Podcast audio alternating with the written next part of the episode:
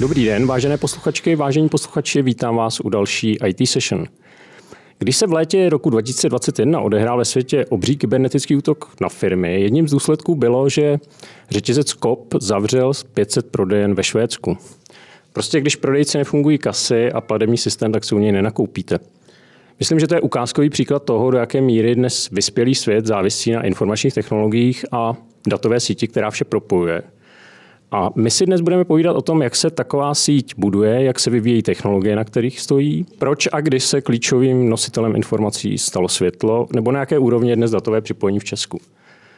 Našimi hosty jsou dnes Jiří Prudík, vedoucí týmu regionálních metropolitních optických sítí ve společnosti Quantcom, která je českým telekomunikačním operátorem. Dobrý den. Dobrý den. A David Polák, Business Development Manager ve společnosti Raycom, která je dodavatelem technologií pro výstavbu sítí. Dobrý den. Dobrý den. Já, Já jsem... jenom doplním, jedná se o pasivní technologie. Dobře. Já se jmenuji David Mařík. Ještě jednou srdečně zdravím všechny, kteří se náš podcast pustili. A začnu otázkou ze života. Ve schránce jsem našel nabídku na připojení našeho domu k síti optickým kabelem. To znamená spoustu kopání, bourání, nepříjemností s tím spojených. Co byste mi poradil, pane Prudíku, mám do toho jít? Určitě bych vám poradil, abyste do toho šel. Ty nepříjemnosti, eh, které jste zmiňoval, tak vás čekají dvě hlavní. Jedna je eh, nějaká dohoda s tím operátorem, který vás takhle oslovil, kdy musíte uzavřít eh, nějaký smluvní závazek o tom, jak bude ta síť fungovat ve vaší nemovitosti a jaký jsou podmínky toho provozování toho operátora, jelikož je to dneska už poměrně dost zastřešené zákony, tak eh, ta dohoda je na jeden list a čtvrky papíru a pak ta druhá nepříjemnost je samotná ta fyzická realizace, eh, kde vás čeká v případě rodinného domu, dejme tomu jednodenní výkop, eh, v případě nějakého většího objektu, kde je, kde je víc těch jednotek, tak více denní, ale ten zásah do té nemovitosti ten je podstatně menší než, než u těch ostatních inženýrských sítí, jako je třeba voda nebo plyn, tak, tak ta optika vyžaduje menší zásah v, v interiéru té budovy se dá Eh, se dá v podstatě schovat, takže je neviditelná a eh, tou odměnou pro vás je to, že dostanete vlastně nejlepší technologii, která existuje na trhu, co se týče telekomunikačního přenosu a pak v neposlední řadě na to se zapomíná samozřejmě ta hodnota té nemovitosti se tím zvýší stejně, jako když si uděláte přípojku jakéhokoliv jiný inženýrské sítě. Eh, pane Poláku, je tohle, že operátoři už připojí na optickou síť i rodinné domy obvykle jinde ve světě, nebo v té části světa, ze kterou my se rádi srovnáváme, nebo jsme napřed, nebo jsme pozadu, jako vždycky? Eh, určitě nejsme v tomhle případě pozadu. Myslím si, že ten trend celosvětový Česká republika následuje, řekl bych s mírným spožděním, ale není to až tak zásadní. Eh, teď, co vidíme ve světě, ty hlavní projekty probíhají zejména teda v Severní Americe, je obrovský investiční projekt v řádech miliard dolarů, kdy americká vláda subvencuje výstavbu těchto optických přípojek a e, když asi vláda v USA se rozhodne, že podpoří tento typ infrastruktury, tak to nějaký význam má. Kdy je, pane Poláku, e, reálné v Česku, že budeme všichni na optice? Uh, určitě jsou projekty nebo jsou i instituce, které se zabývají vlastně rozvojem optiky v globálu ve smyslu celé republiky. Zejména teda eh, tato gestce patří Ministerstvu průmyslu a obchodu.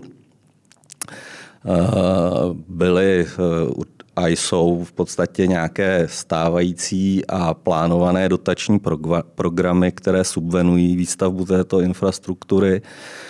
A ale časový horizont těžko říct, je to, je to investičně velmi náročné, to znamená potřeba najít ty, ty prostředky, potom umět správně definovat ty projekty, ty podmínky a využít tedy i nějaké subvence v rámci těch, těch evropských peněz, potažmo klidně i teda eh, bych si troufl tvrdit i, i českého rozpočtu, protože je určitě v zájmu rozvoje ekonomiky České republiky eh, posílit výstavbu této infrastruktury. Pane Prudíku, jak to vidíte vy?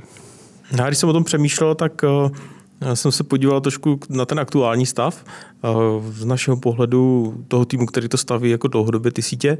A když se podíváme na ty velké města, kde je optika v centrech už několika násobně, je tam spousta operátorů, nebo se uděláme na kraji, kde jsou nějaké ty průmyslové parky, tak tam už se většinou minimálně jedna, jedna vyskytuje, i v těch větších, co jsou třeba dál od měst. Pak jsou takový, takový pro český trh specifický ty ty menší města, kde já třeba vidím menší operátory, které vznikaly před 20 lety a, a pořád tam jsou, fungují, jsou to hrozně nějaký budovatele, šikovní lidi, spoustu jich třeba sám znám a, a ti vlastně vyrostli na tom, že objevili nějakou tu koncentraci toho obyvatelstva trošku, začali tam stavět optiku, ať už Mm, převěsy, postupně to dávali do země, stáhli to do nějakého centrálního uzlu v tom malém městě, pak to z toho uzlu poslali bezdrátem na tu národní síť, a ty šikovnější pak postupem toho času eh, ještě od toho uzlu tu optiku stavili vlastně samostatně k té národní síti a postupně pozbírali už po cestě nějaké další vesničky nebo nějaké další města. A to je, to je takový typický pro Českou republiku, tenhle ten, tenhle ten vývoj těch malých operátorů, který tady pořád jsou a fungují, což je, což je trošku protiklad toho, jak to jak to teďka se vyskytuje v tom světě okolo, ale, ale ty podmínky které k tomu byly a je tam řada jako šikovných lidí a v, samozřejmě, jak, jak tu síť stavíme, tak se pohybujeme v ekonomice té sítě a, a vidíme, co to stojí.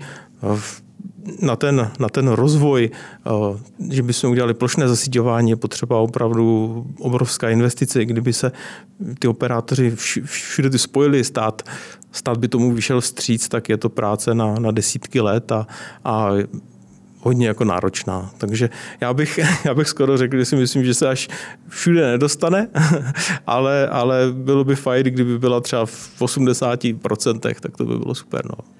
Vy už jste zmiňoval ty výhody, které získám, pokud nechám svůj dům připojit na optiku. Kdybyste měl trochu více rozebrat přednosti přenosu dat tímhle způsobem, touhle technologií? Když, když, když jsem eh, v pozici toho vlastníka nemovitosti nebo, nebo uh, vlastně obyvatele v, třeba v rodinném domě, tak uh, mám poptávku po, po telekomunikacích tak, aby ta kapacita byla co nejvyšší, aby to vlastně médium komunikovalo, že na co největší vzdálenost, co nejrychleji a aby ta spolehlivost toho přenosu byla, byla maximální.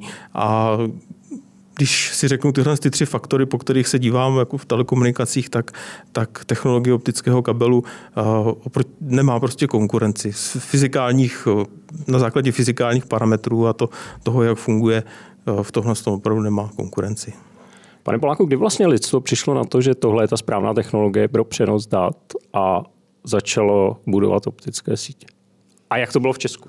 Já se omlouvám, já teda dějepisem skončil eh, na gymnáziu, tak úplně nějaký historický znalosti nemám, ale jenom eh, pokud se zaměříme čistě na optické vlákno jako takové, tak eh, myslím si, že ten hlavní boom, teď neříkám začátek, ale nějaký ten hlavní boom, kdy se začalo ukazovat, že to asi je ta cesta do toho budoucna, tak eh, to, to probíhalo v 80. letech, protože už koncem 80. let tady probíhaly první instalace v České republice.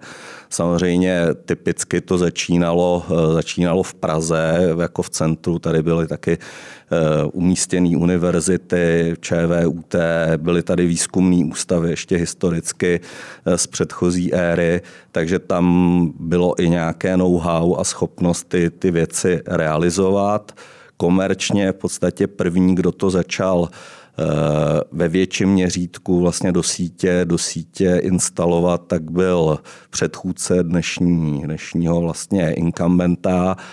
Tenkrát to byl, abych ne to, myslím SPD Telekom, takže v rámci digitalizace ústředen tak se propojovaly vlastně jednotlivá města optickým kabelem. Takže to byla první nějaká, řekněme, plošná síť, která vznikala. Samozřejmě vznikaly kampusy na univerzitách, nějaké privátní propojení a tak dále. A celé to bylo spojené potom i s rozvojem internetu, který jako nastupoval v těch 90. letech. Jak se ta technologie vyvíjí? Co jsou její kritické parametry a jak se zlepšují? Ty základní věci bych řekl, že v, v těch klíčových parametrech jsou hodně podobné, co v podstatě se mění a to vidíme vlastně i v těch ostatních oborech eh, elektroniky a elektrotechniky, tak je hustota. V dnešní době vlastně dokážeme do toho, jednak dokážeme i na fyzické vrstvě eh, jako si skoncentrovat ty, eh, ty optické vlákna v kapacitách do průměrů kabelů, které prostě před 20-30 roky to bylo nereálné, zároveň se zlepšují ty mechanické vlastnosti těch vláken, ale s tím jde ruku v ruce i rozvoj technologický. Když si vezmete historicky vrcholem nějaký přenosové rychlosti v rámci standardní digitální ústředny byl 155 megabit STM1, SDH protokol. Dneska v podstatě, když se připojuje biznisový zákazník, tak už se automaticky uvažuje o 10 gigabitu. Gigabit, eh, dobře, ještě někdo si veme jako gigabit. A dneska už jsou prostě sítě v těch rozvinutých zemích, kde prostě gigabitový, gigabitová přenosová rychlost je standardem pro připojení domácnosti. Až takhle to teda jako akcelerovalo. Když jste mluvil o té hustotě, dá se to připodobnit na nějakém čísle? Platí přirovnání, že to vlákno je tenké jako vlas? Nebo ještě tenčí? Uh, tak vlákno jako takové eh, má, eh, ono se to skládá vlastně asi ze tří vrstev. Představte si to jako tři trubky, které jsou propojeny, takže ten, eh, ta nejtenčí část, ta má zhruba 9 mikrometrů a tam probíhá ten přenos toho signálu. Nad tím mám nějakou ochranou vrstvu skla 125 mikrometrů a nad tím je další vrstva 250 mikrometrů. Je v těch nových moderních vláknech aby se docílilo té vyšší hustoty, tak jsou vlákna, které mají v té třetí vrstvě jenom 200 mikrometrů. Takže, takže takhle vlastně si představte to vlákno, eh, když to vidíte jako fyzicky, tak eh, je to srovnatelné s tím lidským vlasem. Nevím, kolik má teda lidský vlas, teda se přiznám. To, to nevím. Asi jako optické vlákno. Asi jako optické vlákno. Když jsme se bavili před natáčením ještě, tak se zmiňoval, že dneska z největší výzvou nebo jednou z největších při budování optické sítě je její vyladění. Aby vzniklo co nejmenší spoždění eh, v putování toho signálu, který standardně putuje rychlostí světla. Jak tedy vypadá správně vyladěná síť? Eh, z mého pohledu, tak jak mám nějakou letitou zkušenost eh, s tou výstavbou, protože jsem předchozím zaměstnání se tím také zabýval, Eh, že jsem pracoval nějakou dobu jako projektant, nějakou dobu i zodpovědný člověk za výstavbu těchto, tohoto typu sítě, eh, tak eh, zásadně samozřejmě vždycky ta, ta vzdálenost a ty požadavky na ten přenos. Vždycky ta konkrétní technologie umožňuje nějaký, má nějaký svůj limit. To, co je v podstatě dnešním trendem, tak je ladění na co nejnižší odezvu a na co nejnižší jakoby si zatlumení té trasy. Protože pokud já eliminuju počet aktivních prvků v nějaké dálkové trase, tak samozřejmě zvyšuju ty, tu kvalitu a ty parametry, tu dobu té odezvy té sítě a jsem schopný nabídnout v úvozovkách, řekněme, kvalitnější službu. Jsou typy služeb, typy prostě zákazníků, kteří mají striktní parametry, na ty přenosové sítě. To bych řekl, že s tím se víc potýkají firmy typu Quantcom, který tyto zákazníky jako obsluhují, takže tam ta zkušenost, tam ta zkušenost je praktická. Z mého pohledu je v vozovkách v tuto chvíli teoretická, protože vím, že mám nějaký útlum přenosové trasy, vím, že nějaký útlum mi zabere fyzický spojení vláken, to znamená ten svár, to se tomu říká svár, to sklo se opravdu jako provaří a potom samozřejmě konektorový spojení. A čím víc já omezím útlumy na tom sváru a na tom konektorovém spojení, tak tím zlepším vlastně tu, tu kvalitu té trasy. Pojďme si to celé zasadit do praxe. Pane Prodíku, vy máte řadu let zkušeností s budováním sítě v Brně. Optiku se tam stavili už na počátku milénia, tedy v době, kdy jiní kombinovali metalické kabely a rádiový signál. Mělo takové průkopnictví smysl? Nezastarala ta síť od té doby? Když jsem se nad tím zamyslel, tak eh, jsem si vzpomněl na eh, první kabel, který jsme před těmi 20 lety eh, nakoupili. Jak to zmiňoval David, tenkrát jsme si vybrali nejlepší technologii vlákna, která v té době byla k dispozici. A i ta technologie z té doby a ta kvalita toho vlákna dodnes nenašla svůj vrchol e, kapacity. To znamená, pořád e, vznikají na to vlákno technologie, které dokážou zajistit tam vyšší kapacitu a Zároveň tím, že se ten optický kabel pokládá vlastně do HDP chráníček, což si můžete představit jako takové malé tunely v zemi, které my tam prostě stavíme pomocí těch chráníček, oni si ty kabely do těch chráníček dají doplňovat, takže ta kapacita je tak, jak jsme ji vybudovali, tak ji budeme pořád dál opravdu na desítky let dopředu připravená. To jste z mého pohledu zmínil nějakou eh, morální životnost, to je věc, jak dlouho mm-hmm. technologicky bude schopná sloužit. Co ta mm-hmm. fyzická životnost? Je, je stejná nebo je ještě delší? Eh, ta, ta fyzická životnost eh, ta se odvíjí od toho, kde ta síť se nachází. Ono samozřejmě je to trošičku složitější, jak my říkáme v tom intravilánu, vlastně v tom městě, kde se často okolo té sítě něco staví a to na ní má samozřejmě vliv jako mechanický. Jo? Takže tam uh, neřekl bych ani tak, že to má vliv, vliv vyloženě na tu dlouhodobou životnost, ale na množství třeba oprav, který se s tím musí dělat a takový ten přirozený, uh, přirozená ochrana té sítě je tam složitější, ale životnost to jako neskracuje. Vy jste někde zmiňoval, a to mě zaujalo, že tu síť stavíte do kruhu. Normálně člověk by si asi představil spíš tvar hvězdice nebo vločky, něco, co se větví a větví dál a dál. Mhm. Myslím si, že to je trošku takové naše specifikum. Eh, my jsme, já to přirovnám trošku k silničnímu okruhu, který máme třeba ve větších městech, kde ten první silniční okruh, každý, každé to město postavilo před nějakými desítkami let, je to součást nějaké té starší infrastruktury, pak tam vznikl ten velký, eh, který už je třeba napojený na ty dálnice a jak, jak se dostaví, jak se dokončí, tak se to město tak nějak oddechne a my jsme při budování té sítě vlastně vyšli z toho, že jsme na začátku postavili asi tři, v Brně vlastně asi 30 kilometrový kruh, který propojuje ty hlavní distribuční centra, co tam jsou, takové ty nej, nejvýznamnější objekty, které tam, které tam jsou, jako jsou nemocnice nebo datacentra. A ten kruh se nám vlastně osvědčil v tom, že v případě, že dojde na takový ten největší strach, co z toho třeba ten zákazník nebo operátor má, že eh, mu někdo překopne tu trasu, někdo tam třeba má havárii vody, musí rychle něco vykopat, dostat se k tomu a, a opravdu se dostane na ty chránička, překopne, přeruší ten kabel, tak ten kruh zajistí to, že ten signál k tomu zákazníkovi nebo do toho datacentra se dostane vlastně z druhé strany toho kruhu a otáčí se to automaticky a ten zákazník vlastně nic nepozná. Takže ten, ten největší strach, který, který tam pro toho operátory, pro toho zákazníka je, tak my vyloženě technologicky eliminujeme eh, zařízením, které ho sleduje a eh, dívá se do toho kruhu několikrát za vteřinu a je schopno ho vlastně otočit, takže si to ani nevšimnete. Jo, to, já bych to přirovnal vlastně k tomu, že pořídíte si továrnu, kde vám pracuje stovky lidí a tyhle ty továrny většinou už jsou dneska na těch připojkách úplně životně závislé a, a když, když vám někdo tu trasu tady 100 metrů vedle překopne a, a najednou se ta továrna zastaví, jsou to náklady ve 100 tisících na hodinu, tak ten náš kruh, díky němu si toho ani nevšimnete. Je to takový záchranný kruh. Tedy. Ano.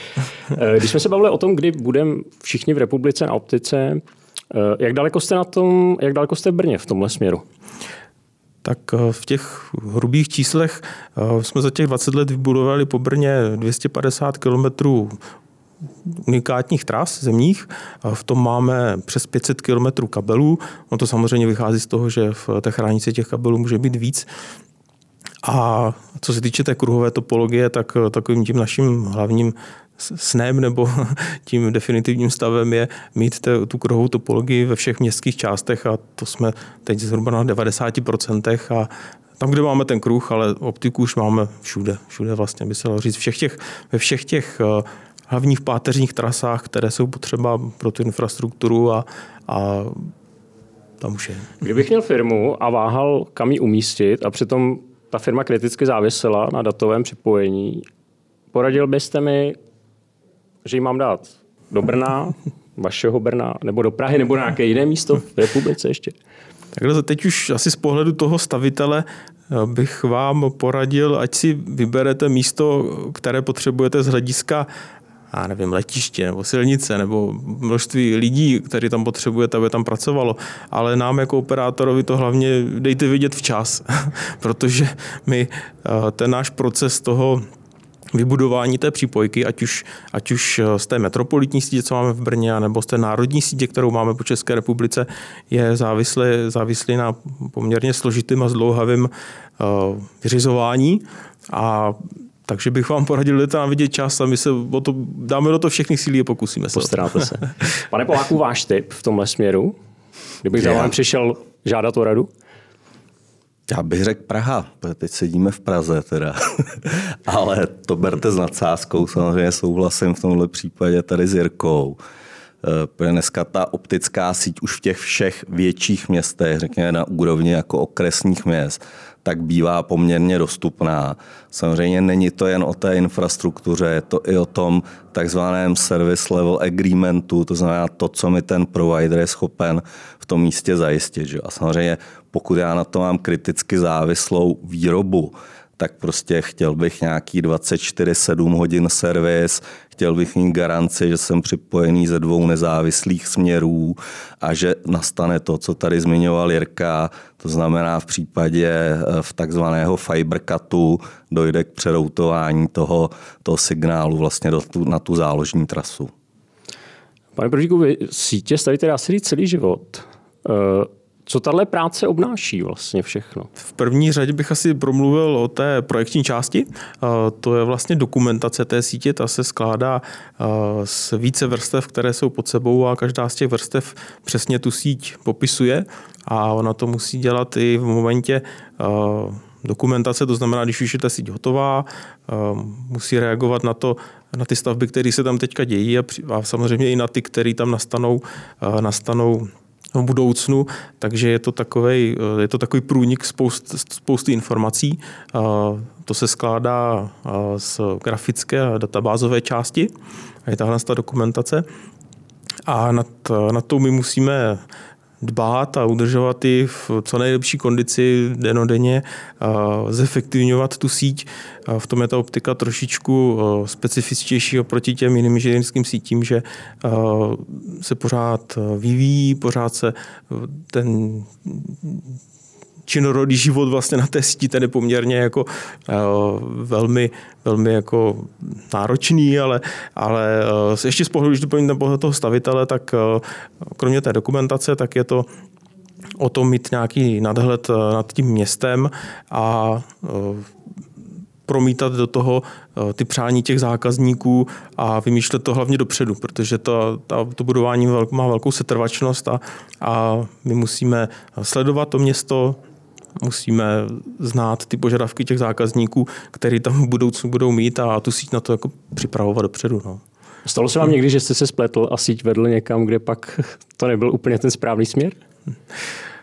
No, já bych řekl, že ani ne. Já totiž, eh, my, my jsme, eh, jak, jsme, jak jsem už zmiňoval před těmi 20 lety, eh, ten základní kruh, tak součástí toho kruhu byla taková velká jako projekční akce, kdy opravdu před těmi 20 lety projektovat ty sítě bylo, bylo podstatně jednodušší a rychlejší. A Uh, už v té době, když se budoval ten kruh, tak jsme si udělali množství těch projektů dopředu, jak se říká, do zásuvky. Jo? A to byly projekty, které se dělaly v roce 2004, 5, 6. A já když se podívám vlastně zpětně, i když v, tý, v té době tam třeba byl nějaký velký brownfield nebo vůbec tam nestála nějaká zástavba, tak eh, my úplně všechny ty projekty dneska máme postavený. Jo. Opravdu 99% tady těch starších projektů všechny se nakonec postavili, takže uh, myslím si, že skoro žádnou ani takovou slepou větev se nám nepodařilo udělat. Tak to je skvělý výsledek. Eh, když tu práci děláte tak dlouho, tak v čem je hlavní know-how, které jste za ta léta nazbíral? Nebo i nějaká ponaučení prostě, která vám dala ta zkušenost? Já takové největší know-how vidím v tom týmu lidí, který se o nás o to stará, mm, který tu síť vlastně vybudoval, protože uh, budu to ještě na takovým příkladu, já mám vlastně známého personalistu, který tady to tu personální stránku vlastně řeší celý život, pohyboval se spoustě, ze spoustě firm a pomáhal nám kdysi eh, při náboru eh, studentů vlastně ze střední škol, když jsme ho zkoušeli. A eh, občas se tak potkáme on, mě, on se mě vždycky ptá, hele, pracuje u vás ještě? Ten Petr, pamatuju si ještě Martina, pracuje u vás, jo, tyhle lidi jsou tam prostě přes 20 let i díl a jsou to lidi, kteří tu optiku dělali opravdu úplně od začátku, jak tady zmiňoval ty stavby David tak vařili, dělali první sváry, zkoušeli první zafukování a, a jsou to opravdu takové jako tvůrci, tvůrci toho samotného odvětví. Jo, že ho pomáhali ho budovat a pořád jsou v tom a baví je to a, a i, i to samo je už takovým jako uh, de, definicí prostě toho, že to dopadne dobře. Eh, jak už tady bylo řečeno, tak dneska na těch sítích společnost celá v podstatě kriticky závisí. Eh, Odkud dnes pocházejí, pane Poláku, eh, špičkové technologie pro stavbu sítí? Které země nebo výrobci jsou ty lídři? Dá se to nějak regionalizovat? Uh, tak otevřeně úplně generalizovat se to nedá. Dá se, dá se říct, že v podstatě všechny v úvozovkách řečeno vyspělé země, to znamená, pokud se bavíme, že mají nějakou technologickou úroveň výroby, tak jsou samozřejmě schopní Eh, ty, tyhle ty komponenty do té, do té sítě vyrábět. Samozřejmě eh, ten výrobek, tak jak je to v každém, v každém lidském oboru, tak eh, může mít nějakou hodnotu, nějakou kvalitu od jednoho výrobce jinou než od toho druhého. Čím se z, z mého pohledu liší špičkový výrobek je ten, že ten výrobce garantuje ty vlastnosti, které definuje v rámci nějakého technického datasheetu k tomu produktu. To je třeba, pokud si vezmeme to optické vlákno, tak eh, já teď zmíním společnost Corning, která v podstatě historicky stála u toho vývoje vlákna jako takového, někdy prostě, eh, kdy se ty, ty skupiny těch vědců, těch inženýrů tím začaly zabývat, eh, tak ta firma se tím zabývá prostě delší dobu než 50 let. Má samozřejmě, oni mají ty výrobní závody celosvětově rozmístěný, Corning, která zmíním, to je americká firma, z pohledu vlákna můžeme být hrdí na to, že mají poměrně velký výrobní kapacity v Evropě. Dokonce teď se v, Polsk, v Polsku eh, má stavět obrovský na zelený louce na Greenfieldu obrovský eh, závod, který bude největší v Evropě na vlastně tažení toho vlákna. Zajímavá je ta technologie vlastně výroby toho vlákna, vy máte zhruba dvoumetrovou skleněnou tyč, která má v tom profilu ty vlastnosti a říká se tomu věž a vy vlastně tu tyč dáte nahoru, zahřejete jí konec a táhnete to vlasové vlákno a tak vyrábíte to vlákno. Takže tahle ta technologie teď bude, dejme tomu, 300 kilometrů od českých hranic, bude tam 16 těch věží, a my na to čekáme jako obchodníci, protože tak jak v Americe jede projekt, tak třeba začíná už být globální nedostatek vlákna, protože Amerika preferuje sebe, takže jsou s tím, jsou s tím určité jako logistické problémy, ale e, i ta Evropa má tady v tomto případě co říct. Historicky, typicky optické spojky, byla společnost Reichem v Belgii, která v podstatě přišla s první optickou spojkou tady na propojování těch optických vláken. Takže Eh, samozřejmě, jak se vším, Mercedes vyráběl auta v době, že jo, kdy je nikdo v Ázii nevyráběl. Jo, ale samozřejmě tak, jak ten svět je propojený, jak ty výrobní kapacity se, se přemysťují, tak je to celosvětově, jako by si produkty se vyrábí celosvětově. Každá síť je tak silná, jak silný její nejslabší článek. Kde vy jako dodavatel těch technologií vidíte dneska ty nejslabší články jsou to ty místa té distribuce, kde se ten signál a tam umístěná technologie, kde se ten signál regeneruje, posílá dál, nebo je nějaká slabina? Tý sítě to už začíná tím designem, tím návrhem. V podstatě tam je to relativně, bych řekl, komplexní proces a je obrovsky investičně náročný. Třeba já, jelikož jsem to řešil jak projektant, tak jsem byl i na té straně toho investora, tak eh, mě trochu děsí, až když to řeknu na rovinu, taký ten čistě ekonomický pohled. Z té výstavby se vytrácí inženýrský pohled. Jo. Když to budu generalizovat, tak asi eh, Boeing v 80. letech byl inženýrská firma a Boeing v roce 2018 nebo 20, když jim začaly problémy, je otázka, jakým způsobem tato firma byla řízená. Podle mě už nebyla inženýrská. A tohle nám hrozí, aby se z finančního řízení těch společností nevytratil i ten inženýrský duch. Protože vy potřebujete ve všech těch etapách té výstavby dodržet ty technologické postupy. A pak to je správný. Samozřejmě dá se vypíchnout optický kabel v nějaké kvalitě, v nějaké geometrické kvalitě vlákna, optická spojka, která garantuje vodní sloupec 5 metrů, že nezateče, že tam nedojde k nějakému problému. Ale samozřejmě stejně důležitý je i ta firma, která to instaluje, že nepoškodí ten kabel, že správně napojí ty trubky, v kterých ty kabely jsou a tak dále. Takže to opravdu jako složitá a komplexní věc. Když jste mluvil o tom, že hrozí, že převládne to finanční hledisko nad tím inženýrským, vy už se s tím v praxi dneska někde setkáváte, nebo vzlíná to někde na povrch, že, že takhle to je? Tak eh, taková v podstatě ta doba v dneš, dnešní je. Že jo?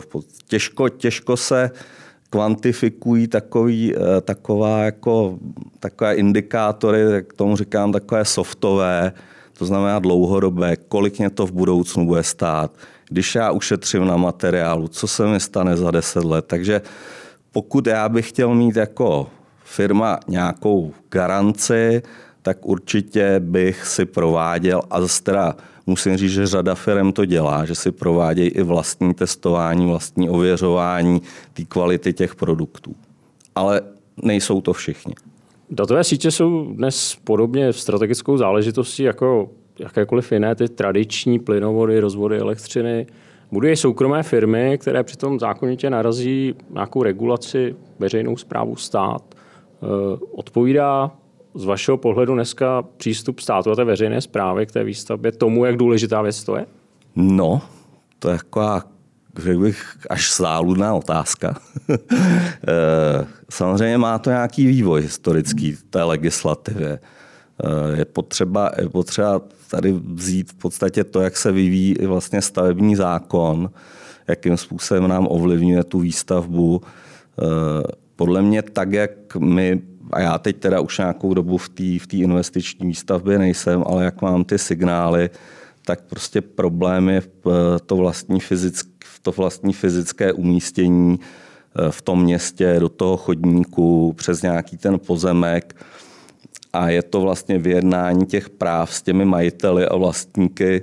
A tady si nejsem stoprocentně jistý, že ty, ta veřejná zpráva i ta, i ta samozpráva jde podstatě z ruku, ruku v ruce s tím trendem, že v podstatě se snaží to, to nějakým způsobem usnadnit, spíš to vnímám jako takový ten striktní postup podle těch eh, legislativních věcí, tak, aby se prostě naplnili, což samozřejmě musíte postupovat podle té legislativy.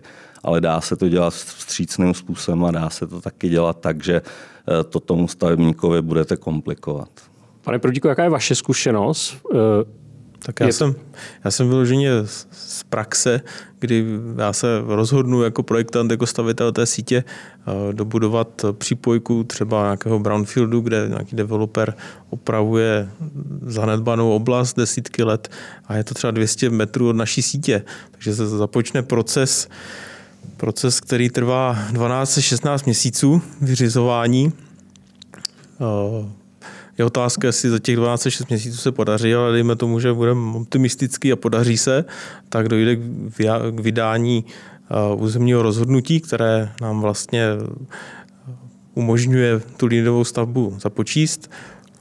V řadě měst musíme ještě potom postupovat další takový menší lokální kolečko, dvou až tři měsíční uh, dalších povolení, takže od té doby, co jsem se rozhodl, uběhlo už 20 měsíců a to je trasa, která je v jednotkách stovek metrů. Pokud se pustíme do něčeho, co vede přes víc stavebních úřadů, víc městských částí, tak se dostáváme třeba na 3-4 roky a pak je to samozřejmě ta situace o to jako složitější, ale, ale už to říkal David, eh, ten vlastně to jádro toho problému od začátku je eh, v tom vztahu toho vlastníka nemovitosti a, a toho budovatele té infrastruktury.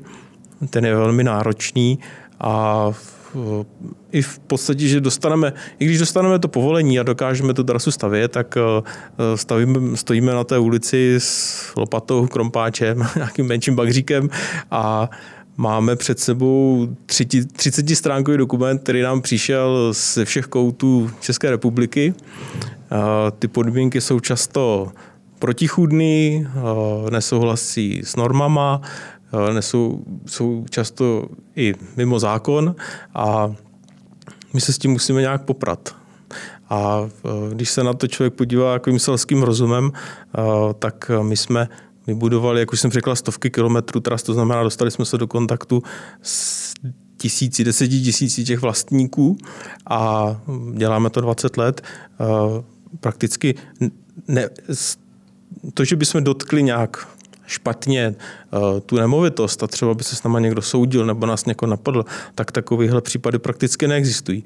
Z toho mě úplně logicky vychází, že ten proces je úplně zoufale zbytečný a jak, jak, když se podíváme zpětně třeba před, těma, před těmi 15 lety, tak, tak byl podstatně jednodušší a fungovalo to taky. No.